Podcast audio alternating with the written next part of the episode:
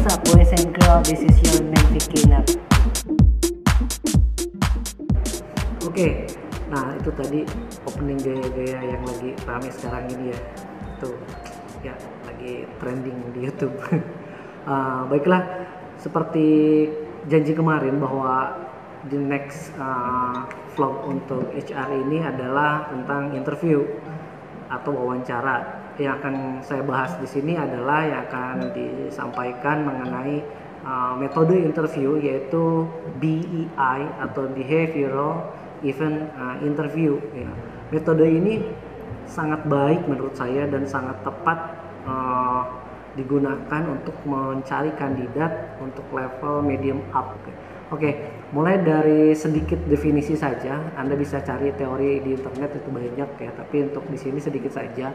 BI itu adalah stand for uh, behavioral event interview. Di sini itu untuk apa sih? Nah, apa bedanya BI dengan traditional interview?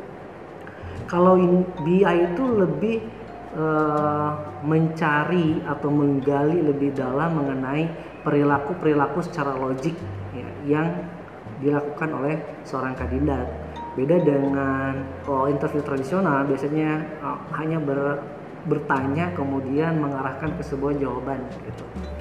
Selanjutnya BI ini akan menggiring uh, kandidat ke sebuah situasi yang pernah mereka alami situasi-situasi yang kritikal ya, atau kritis gitu dan bagaimana seorang kandidat ini menyelesaikan permasalahannya di masa lampau sehingga karakter atau misalkan karakteristik dari si kandidat itu akan kita ketahui secara uh, mendalam gitu kan apa yang mereka lakukan di masa lampau itu juga akan menjadi bahan atau misalkan uh, secara sistematis akan dilakukan juga di masa yang akan datang. Itulah uh, eh, BI itu sendiri. Ada tiga prinsip dalam penerapan BI ini. Pertama, akurasi atau keakuratan ya. Keakuratan sebuah informasi dari seorang kandidat itu itu perlu kita gali dan itu menjadi faktor atau data yang utama akan kita kumpulkan untuk dianalisa nantinya. Yang kedua itu info untuk mencari informasi yang berimbang, ya, yang berimbang antara uh, pengalamannya dengan apa yang dia kerjakannya, kemudian secara objektif menyeluruh. Selanjutnya di sini kita bisa uh, apa ya intinya? Kita bisa menggali sebuah informasi yang bisa meyakinkan diri kita itu bahwa ini orang yang tepat. Seperti yang saya sampaikan sebelumnya bahwa interviewer atau yang mewawancara dan yang diwawancara itu pada dasarnya memiliki deg-degan yang sama gitu kalau dibicarakan karena si perusahaan ataupun si kandidat sama-sama sedang mencari pasangannya ini cocok atau tidak gitu kan. Nah, kalau misalkan si pewawancara itu mencari uh, kandidatnya berdasarkan kompetensi-kompetensi yang diintegrasikan ke dalam sebuah pertanyaan pewawancara kalau si kandidat dia gitu kan akan men self brandingnya sendiri sehingga nanti bisa di capture sama yang mewawancara gitu. Selanjutnya apa sih uh, perbedaan lainnya dengan interview tradisional gitu? Kalau interview tradisional itu ya kembali lagi pertanyaannya tuh agak menjuruskan, mengarahkan sehingga uh, si kandidat itu bisa memprediksi jawaban-jawabannya seperti apa ataupun misalkan uh, lebih tertutup pertanyaannya seperti um, apa kekuatan kelemahan Anda gitu atau apakah benar Anda lulusan ini dan seterusnya. Sementara kalau di BEI itu uh, lebih menggali karakteristik yang lebih dalamnya sehingga akan membutuhkan waktu yang lebih lama dari biasanya. Ya secara umum itu ada tiga jenis informasi yang akan digali ya.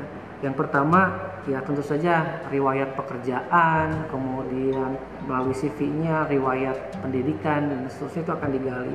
Kemudian ini yang paling penting pengalaman yang spesifik. Ya justru spirit dari BEI itu adalah menggali pengalaman yang spesifik mungkin ada yang kandidat akan bicara saya kan belum pernah bekerja saya belum pernah melakukan problem solving yang berurusan dengan pekerjaan Nah, di sini bukan hanya sebatas pengalaman kerja saja. Jika Anda fresh graduate, nah ini sekarang untuk kandidat nih. Jika Anda fresh graduate, kemudian pernah me, apa, sekolah atau misalkan mengikuti organisasi, ini bisa menjadi salah satu uh, jawaban yang bisa diberikan. Gitu.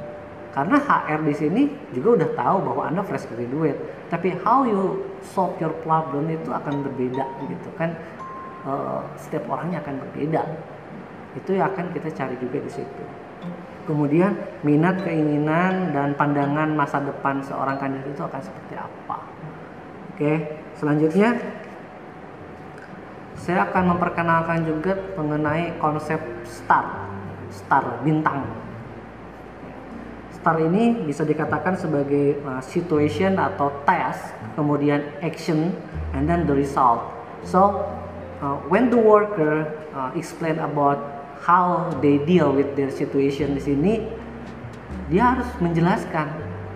Ya. Ketika uh, si pewawancara menanyakan sebuah kondisi situasi rumit, si interviewer nih harus sudah tahu arahnya akan ke mana. Ya. Yang kandidat juga harus tahu arahnya akan ke mana. Jelaskan situasi secara detail, logis, dan pernah Anda alami itu untuk kandidatnya untuk yang wawancaranya ya kenali situasi itu kemudian uh, catat fakta-fakta yang disampaikan oleh si kandidat. Kemudian catat juga action apa yang dilakukan oleh si kandidat untuk solve the problemnya ini gitu kan. Kemudian jangan lupa note juga resultnya. Nah however ya dalam kenyataannya yang kita uh, idamkan atau yang kita impikan mengenai konsep star ya, pada kenyataannya ketika kita interview kita tidak mendapatkan star yang sepenuhnya gitu kan.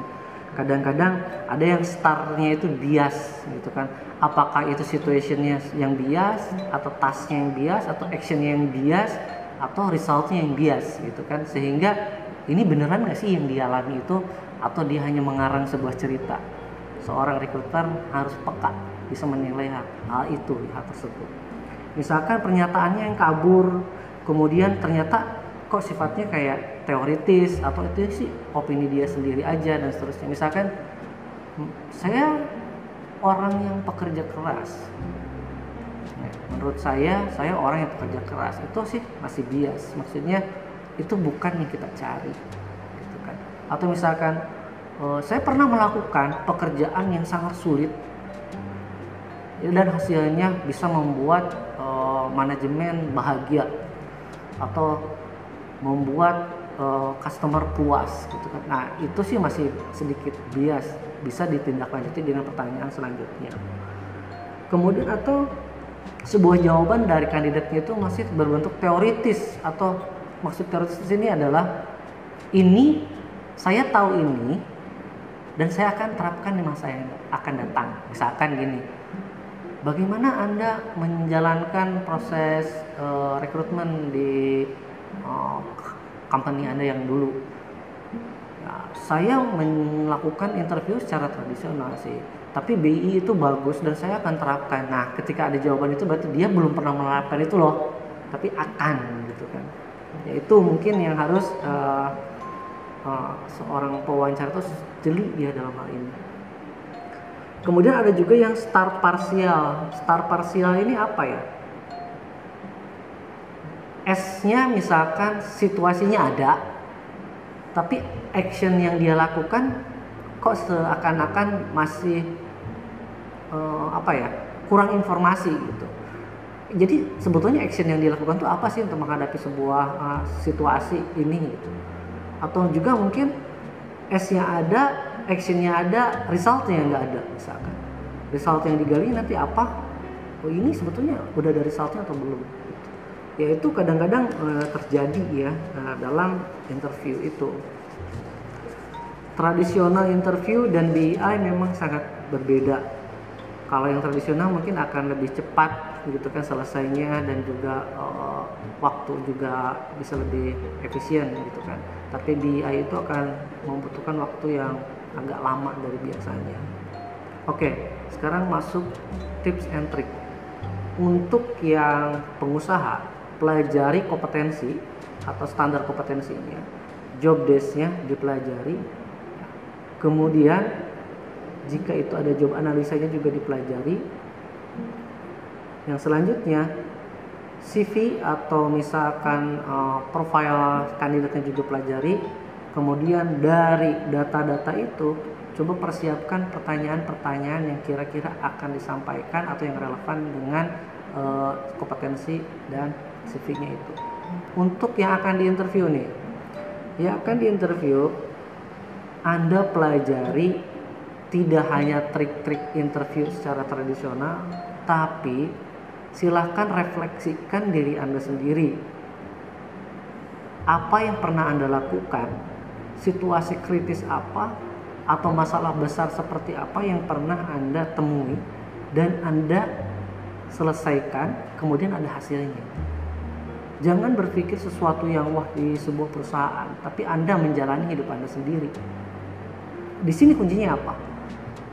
Kandidat dan pewawancara harus sama-sama saling terbuka dan honest dan saling mempercayai.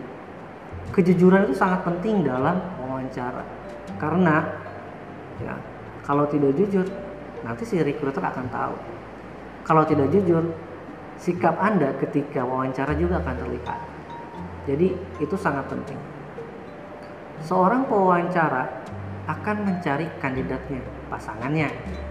Seorang kandidat akan mencari perusahaan pasangannya. Bagaimana sih satu sama lain bisa saling attract memikat sehingga perusahaan tertarik dan juga kandidat juga tertarik. Akhirnya bisa jodoh.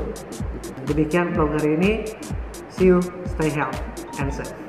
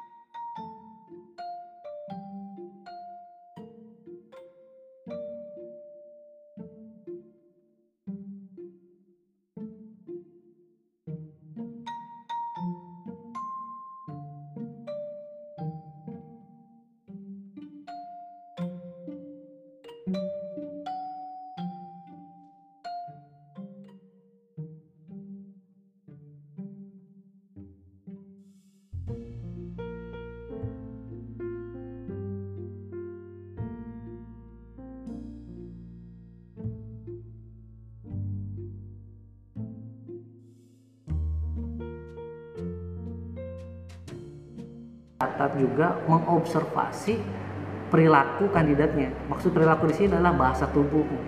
Bagaimana dia berpikir, bagaimana dia menggerakkan tangan, bagaimana dia mengepalkan apa mengedipkan mata, mengkerutkan dahi dan seterusnya itu bisa saja menjadi uh, alasan ataupun uh, sebuah informasi yang diperlukan.